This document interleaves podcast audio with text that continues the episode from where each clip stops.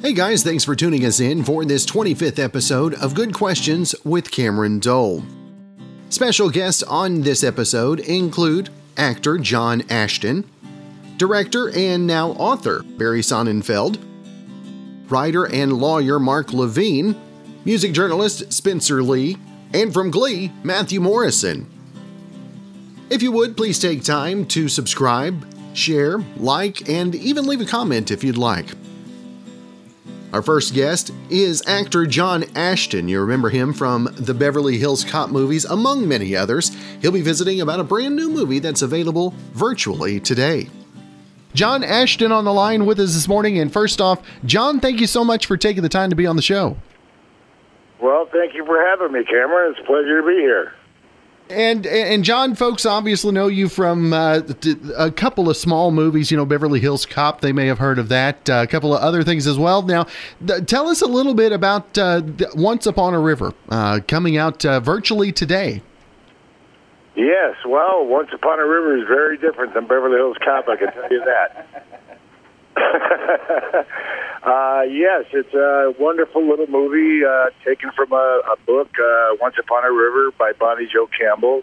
Um, uh, about the odyssey of a young girl uh, on, a, on her uh, uh, trek up the river to find her mother who abandoned her when she was young and comes across all these interesting characters on her on her on her adventure and uh I'm one of the characters she comes across, and we develop a great relationship. And uh, I'm very proud of the movie.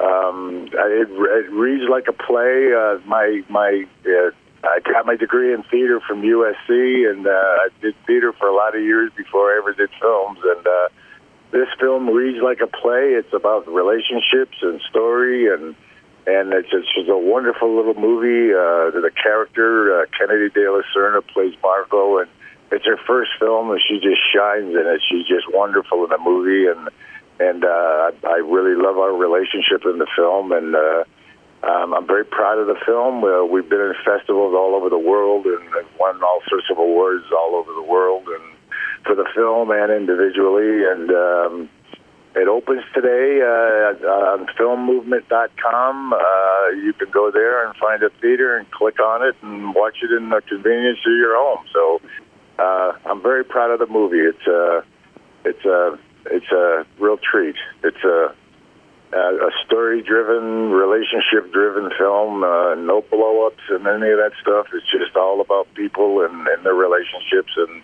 and her growing process and her odyssey and Haroula Rose directed it, and she was wonderful, and she also wrote the screenplay, and uh, I'm very proud of it, and everybody in it's wonderful, and uh, so I, I hope people go see it. And John, right now, I think relationships and uh, learning about relationships, uh, uh, uh, folks could learn a little bit. And to, to have this released right now, being so timely, I mean, uh, how cool is that for you to have something that uh, maybe can lift some spirits, if you will?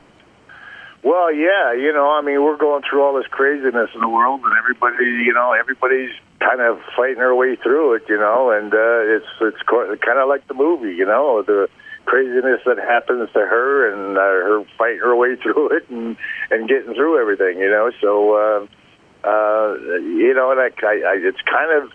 It, I, it was supposed to open in regular theaters. You can see the film in Canada in regular theaters, but here you have to do it virtually, and and uh, uh, it's kind of nice that uh, the family can kind of get together and watch the film and and and, and uh, uh, watch uh, this young girl's odyssey and. It's uh, you know she's very very much like Annie Oakley. She hunts and fishes and very self sufficient and uh, it's uh, it's a wonderful and our relationship's uh, wonderful in it and um, I'm very proud of it and I I, I hope people uh, they all get together as a family and, and watch it and uh, enjoy it. And John, you've been involved in, in so many movies and television series, and, and obviously marketing this time around has to be just a little different for you, right? Well, it's a little different, that's for sure. Uh, you know, because we're doing all our uh, interviews or Zoom stuff now, and uh, you know, I'm not the, the greatest technically inclined person, you know, so trying to figure all these Zoom things out and stuff is, is kind of interesting for me. So I'm I'm uh, going through a learning process myself. So, uh, anyway, yeah, it's very different than you know going to the studio and sitting on the couch and doing your interview, and you're doing it on Zoom instead. You know, so. Uh, but I'm sitting on the couch now, so that's cool. it, it, does. It does have its. Uh, it does have its uh, good points too, right? Yeah, I guess you know. I mean, the, the nice thing about the the virtual theater is the whole family can see it for one ticket price. You know, instead of going, you know, paying five movie theater tickets, you're paying for one ticket, and the whole family can watch it. So it's it's kind of cool that that way, you know. That's so, right. You know, I mean, the the life goes on and things change, and we, you gotta kind of, you know, go with the flow. It's kind of like uh, being on the set, you know. When things happen, you got to improv. You know, you got to do improv, uh, you know, improvisations, and and so I think the whole world is doing improvisations now. So um, you know, it's kind of like life. that, that is right. And again, the the new film Once Upon a River, you can get it virtually today. And and John, I want to make sure again and let folks know where they go online to uh, to, to get the movie again. They go to www.filmmovement.com slash Once Upon a River and they'll find a theater and they click on the link on that theater. They pay for their ticket and they can the, the, the link works for three days and they can sit and watch it in the convenience of their home. So uh, please go out and, and watch it. I, I I'm very proud of it and I and I think it's a very timely movie and and I think uh, the family's really going to enjoy it. It's a family thing. So. Um, I, I, I, you know, uh, what can I say? I'm, I'm very proud of it, and uh, please, please go watch it. There you go. Well, John, it's been great to visit with you this morning. I'm looking forward to uh, renting the movie and uh, checking it out over the weekend. Have a great weekend, and uh, hopefully we can catch up again real soon. Oh, yeah, I'm, the door is open. Call me when, whenever you need me. Up next is director, best known as a director, I should say, also author now, Barry Sonnenfeld, talking about his book, Barry Sonnenfeld, Call Your Mother. First off, Barry, thanks so much for taking the time. It's a pleasure. Now, now Barry, the uh, you've got the, the, the book Barry Sonnenfeld, "Call Your Mother: Memoirs of a Neurotic Filmmaker," and uh, who who put you up to this? I guess is is the question. You know what? In a weird way, it was uh, Jerry Seinfeld. Uh, I live in Telluride, Colorado, and uh, he's my neighbor and he told me I should try stand up and uh I told him aren't I too old? And he said oh yeah you're way too old. Uh so the second choice was trying to write a book that might be funny.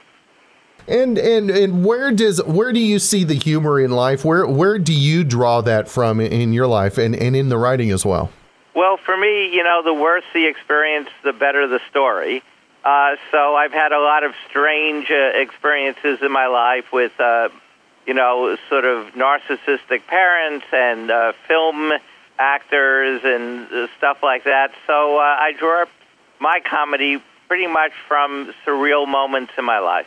And, and you talk about some of some of the the actors and actresses that you've worked with. Who are who are maybe some of the ones that, that really stick out memorably, whether uh, whether that's good or not? I guess I should say. Well, you know, two of them uh, that have very different personalities were in the same movie. Both uh, on the one hand, Tommy Lee Jones, who you know calls himself a rancher, and uh, Will Smith. Uh, both uh, loved each other, and I loved working with both of them. But boy, they were different. The funny thing about Tommy is in Men in Black, all of our guns were you know like space guns, so they didn't actually make any sound. So every time Tommy would shoot his gun, he would make the sound of a gun, and I'd have to say, "Cut, Tommy, don't do that." And he'd go, "What?" And I'd say, "You're making space sounds." Uh, and he would look at Will, and Will would say, "Yeah, Tommy, you did it again." take after take after take. Tommy was just like a little kid with a gun. And and you, you have seen some great successes in film, and uh, where where do you get the biggest sense of pride in in maybe the accomplishments or or the finished product? You know, uh, it's a great experience. You know, making movies. The crews are really professional. The actors come in, and and and we have a really good time making the movie. So for me, it's it's making the movie and then editing the movie and making it better again because you always think you're going to make a better movie than you end up uh, shooting. Uh, uh, but uh, I really enjoy the finished product too. But uh, for me, it's uh, the the road getting there, actually. And and with uh, over the years, obviously, you've seen some great advances in technology. And, and, and does that make things easier, or does that make it maybe uh, make, maybe gets you more back uh, back time logged in, if you will? You know, it's funny. Uh, th- there are advances. Uh, you know, lenses are more sensitive to the light. We use digital instead of film. Uh, editing is digital, but it still takes pretty much the same amount of time you just uh, uh, it, it's an interesting how the advances really haven't made much of a difference in expense or time to shoot or anything like that. But uh, the only thing I would say is lights are a lot cooler because uh, everything has now gone to like LED, so it's not as warm on the set as it used to be. Other than that, it's pretty much the same. Now, now, Barry, who was it that, that first gave you the, the intro into the entertainment world, or, or maybe a nudge, or, or just patted you on the back and said, "Hey, maybe you're on the right track"? Who who was it that inspired you first?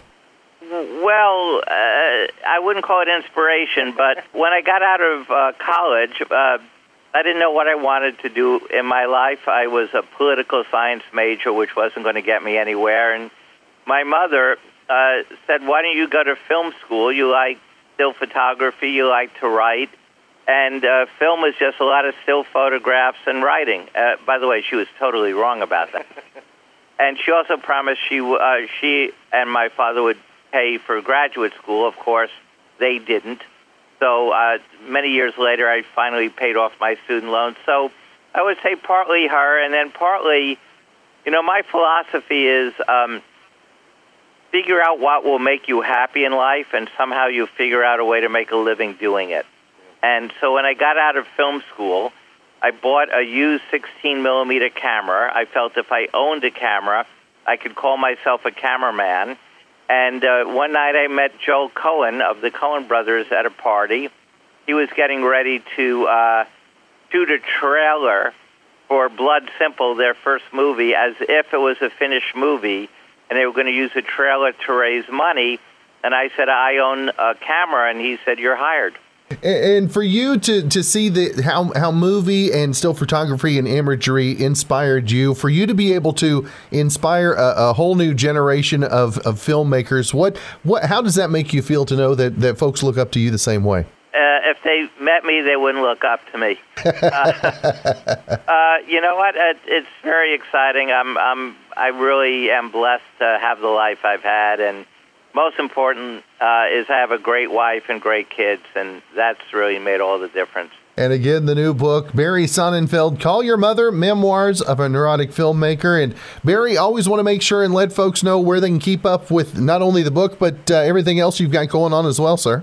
Uh, yeah, well, uh, right now I'm on this book tour, so that's taking up a lot of my time, and I might be uh, producing and directing something for Apple Television, but it's too early to talk about it. There you go. Well, Barry, it has been a privilege to talk to you this morning, and uh, have a great rest of your week. Hopefully, we can catch up again real soon, sir. Excellent. Thank you very much.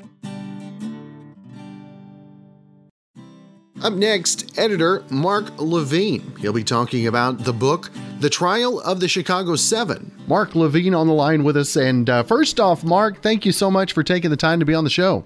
Glad to do it. Thank you for inviting me. I appreciate it. Now, now the book, "The Trial of the Chicago Seven, uh, c- kind of unwrap this for us. Uh, the official transcript. This is uh, this is one of the biggest trials in American history, and and what is it about this that has always held so much intrigue? What's amazing about it is because it was a clash of cultures. It was a very conservative government led by a president who basically didn't thought he was above the law, who was prosecuting peaceful demonstrators in Chicago who had long hair, yes, and who would against the draft.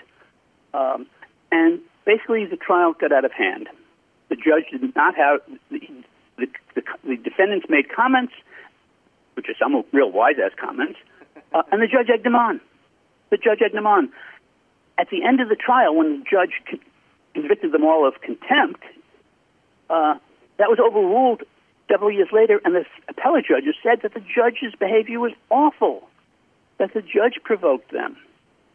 Uh, so that that's what happened there. And one of the amazing things in that trial, by the way, originally, and a lot of people will be able to see this because Aaron Sorkin has a movie by the same name, Trial of Chicago Seven, which is going to be on Netflix shortly.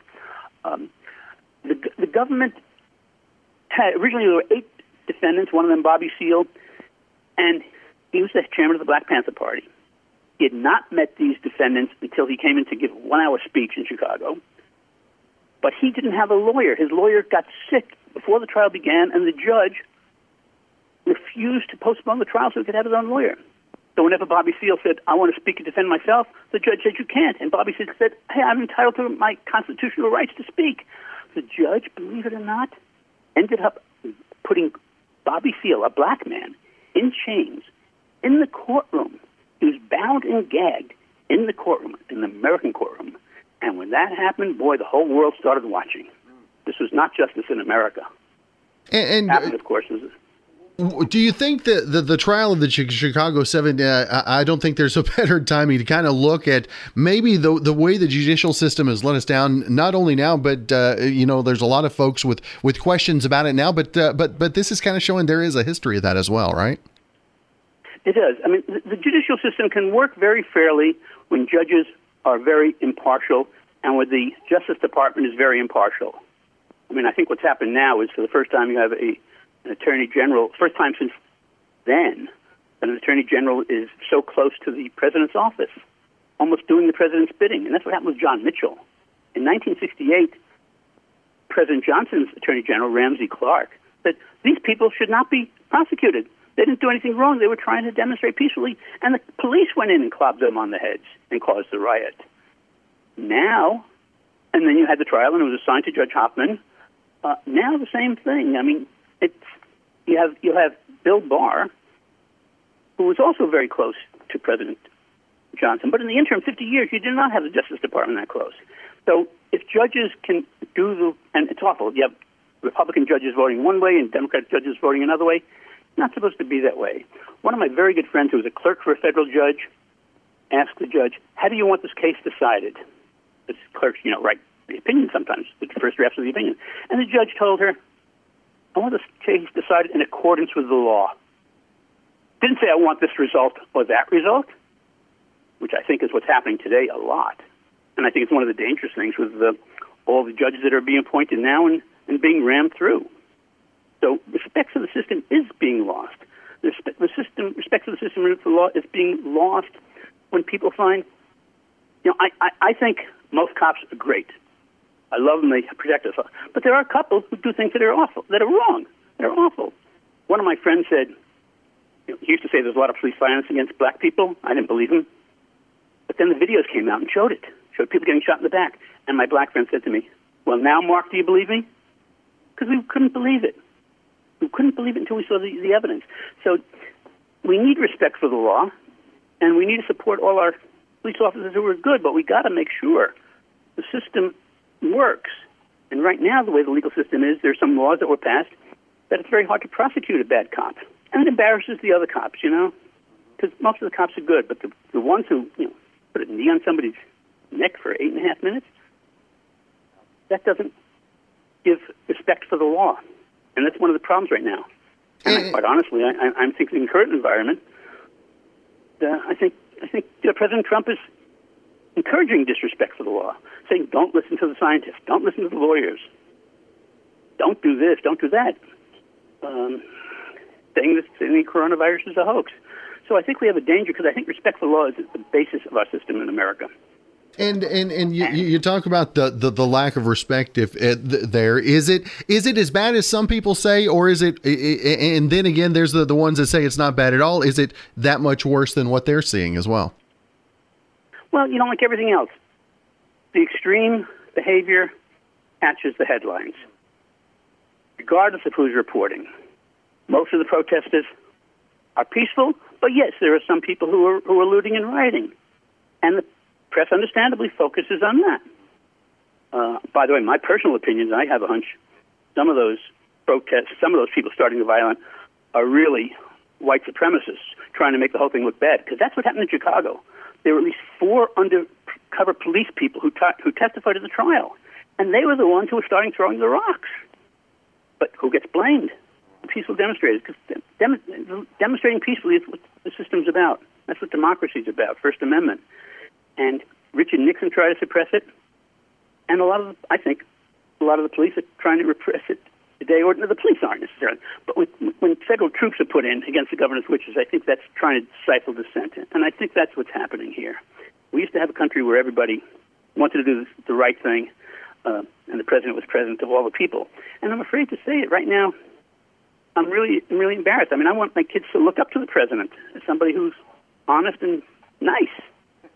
And uh, except, I think what's happening right now is we're trying to be. Uh, trying to divide us, and and was, we had that division after in the '60s, and look what it's led us to. We have to be fair to everybody. That's right. And again, uh, the trial of the Chicago Seven, the official transcript coming out on October 6th. And uh, Mark, I want to make sure and uh, let our listeners know if they if they want more information about the book uh, before the release, uh, where where can they find that, Mark? Well, uh, the website is uh, Trial of the Chicago Seven. But interestingly, Aaron Sorkin has a movie coming out that's now in the theaters, and it's also called The Trial of Chicago Seven, and that's going to be on Netflix on October 16th. But the book is going to be available online at Powell's Bookstore, at Amazon Bookstore, uh, and they're shipping it out beginning uh, October 6th. And as I say, we, what we did, we took the 22,000 pages of the court, official court transcript and very fairly edited it down into, in this case, around 340 pages. Uh, and our biggest compliment we've got it is from conservative, some conservative publications who said this is a very, very fair editing. It shows both sides. And unfortunately, both showing both sides shows that the judicial, judicial system did not did not work then. All right. Well, uh, well, Mark, it has been great to visit with you this morning. Looking forward to spending some time with the book myself, and uh, hope you have a great weekend, sir. Cameron, you too. Thanks for having me on. I appreciate it. Up next, Spencer Leigh talks about his new book coming out next week Bob Dylan, Outlaw Blues. Uh, acclaimed music biographer Spencer Leigh has a new book about Bob Dylan that is coming out uh, next week. Bob Dylan Outlaw Blues, and uh, we have Spencer on the line with us this morning. And first off, Spencer, thank you so much for taking the time. Uh, delighted, delighted to do so, and uh, greetings from Liverpool to you, Cameron. Uh, you can definitely tell you are you are across the pond this morning. ah, right. Now, now, Spencer. Well, the, the, way things are going, I think I'll hardly be across your side for some years. But yeah, there we are. I think I think you're right. Now, the the, the new book, uh, Bob Dylan Outlaw Blues. How how long of a process was it from the from the conception and through all the interviews and everything to finality? I, I once asked Charles Aznavour how long he wrote one of his songs, how long it had taken him, and he said 20 years and 20 minutes. In other words, I've lived Bob Dylan for the last 50 years or so. And then in the last four or five years, I thought, well, let, let's do a book about it. But over the years, I've interviewed so many people for my show on BBC Radio Merseyside, and I've nearly always asked them about Bob Dylan. So I got lots and lots of quotes of other musicians talking about Bob Dylan. So I got their favourite tracks and the like, and so I, I got a real bedrock of interviews that I could draw upon. And then I really enjoyed telling his story. And in the book, I wanted to do his backstory as well. I wanted to write about his influences. I wanted to write about the people who were regarded as the new Dylans, like John Prine and Bruce Springsteen and Loudon Wainwright at different times, and also uh, the people who influenced Bob Dylan. And uh, Woody Guthrie from Oklahoma was an absolutely uh, amazing influence on Bob Dylan. Now, now, for you, what was it about Bob Dylan that really spoke to you as a fan? I think it was everything. I, the first time I heard a Bob Dylan record, I couldn't believe what I was hearing. I'd never heard anybody sing like that before. I mean, such an unusual voice. And the songs were just so striking and, and so marvelous. Uh, that first album, he only wrote two of the songs on it, and he did standards on it. But, I mean, eh, in the book, for example, Eric, Eric Burdon of The Animals from Newcastle told me that he heard that first album and he, he'd heard The House of the Rising Sun on it. And a couple of years later, you know, they did a rock version of it. So it influenced all sorts of people, even though it, it hardly had any, any, of his own songs on it. And then, you, you know, you had the freewheeling Bob Dylan, and they were songs like I'd never heard before. Uh, blowing in the wind is, is only nine questions as it happens, and the answer is blowing in the wind is really no answer at all. But it is an extraordinary song, and it is so powerful when you hear it sung at uh, mass meetings and the like. And in fact, John Lennon liked that song so much that he wanted a song like that, and he wrote Imagine because of it. So he, he just wrote all these great songs, and he was tackling political matters in his songs in the early 60s. That, that, that's a period I particularly like. And there were so many great songs that he wrote. And so, uh, you know, Masters of War is so is so full of venom, and it's such a wonderful song about the people who make the bombs. It's just amazing stuff. And I think he, he's gone on and written remarkable stuff all the way through his career. Um, even recently, with his, the album that he's released now, he's 79. I mean, Murder Most Foul on that was released as a single, even though it was 18 minutes long, and it topped the American charts. So, how about that? and, and, and what do you what do you think it is that uh, that makes his uh, his legacy endure and the and the newer generations of fans that uh, that are flocking to him as well? I think there are so many songs that people can draw upon. Uh, and the people who I've got in the book uh, a list of some of the best covers of his songs. And I mean, that's, that in itself stretches to about 20 pages because there was stuff I didn't want to leave out. And it just shows the sheer variety of the people who recorded the songs and done them in so many different ways. And I think uh, that's, that's quite re- remarkable about him.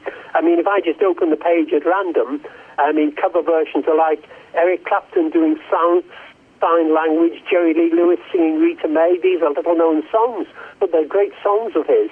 And, uh, you know, songs like This Wheel's on Fire and The Times They Are Changing, they've been done by hundreds of people. And, uh, you know, almost wherever there's a guitar, people will be singing Bob Dylan songs. And, and, for you, especially the times we're living in, so much, uh, so much unrest. And do you, how can you quantify the effect that he's had on musicians who are now willing to, to step forward and let their voices be heard? I, I think people will always be the real influences of people are Bob Dylan and the Beatles, and I think it is very interesting that the Beatles, Bob Dylan, the Beach Boys, the Kinks, the Who. Um, great groups like uh, Lovin' Spoonful in America, all, all these groups and acts were all around at the same time. And I think that that made them very, very competitive. If they if they couldn't come up with the goods, there were lots of other bands who could come up with them. So they had to make really good albums. And so you had one amazing album after another in the 1960s. And I don't feel that you actually get that today. And the songs that Dylan wrote have, have just endured. People, people are singing them all the time. I mean, even if you switch on some TV talent show, there's a good chance that someone will be singing a Bob Dylan song on there. That is right. Now, uh, Spencer, if folks want to find out more information uh, about the book coming out on the 6th, where can, uh, where can folks find out more information? Well, uh, I mean, Barnes and Noble I are, are stocking the book, and, and, and Amazon, and you know, I, I don't know all the different shops in the states, but you, you can get it easily in the states. Um, you can buy it online, and I, I do have a website actually. Uh, spencerleigh.co.uk. So, I mean, if anyone wants to get in touch with me or wants a signed copy or anything, I'm happy to do it.